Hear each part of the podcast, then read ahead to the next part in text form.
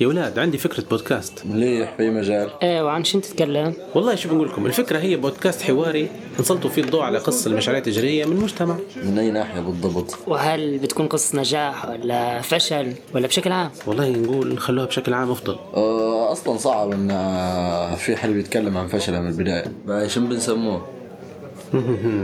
قطاع خاص اوكي تمام نقول ان احنا نستضيفوا مشاريع ما حدش سمع عنها من قبل أوكي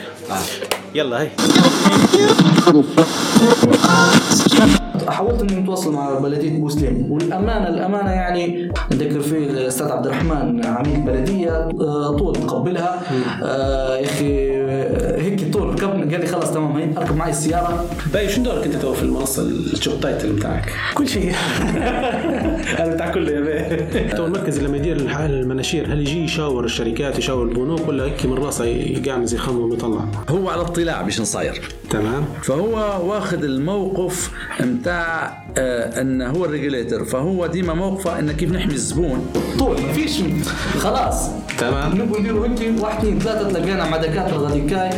اللي هو نحن نزلنا ال- سبب الكتاب ال- الامريكي هذا اللي اللي, اللي, اللي طاح يعني معلومه غيرت المجال كله جدا معلومتين يجيب يعني بمعنى الناس في, في ناس المفروض تلغي رايهم نهائيا مش نسجلوش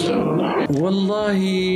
في ال- في الغالب آه، وقفونا هات الكتيب هات الوحده طبعا سواق مصري سيارته مصريه طامطه بالجرار كان الشخص الريادي اللي بيفتح مشروع يجب انه يحط في باله الموضوع هذا صح راك انت بتشتغل كل شيء ما تقوليش انا سي او بنقعمز على كرسي راه والله ما صارت راك بتشتغل محاسبه راك بتشتغل آه، آه، محلل مشاكل آه، علاقات عامه خطاب. خدمه عملاء لا خطاب قاعد مليح يلا بينا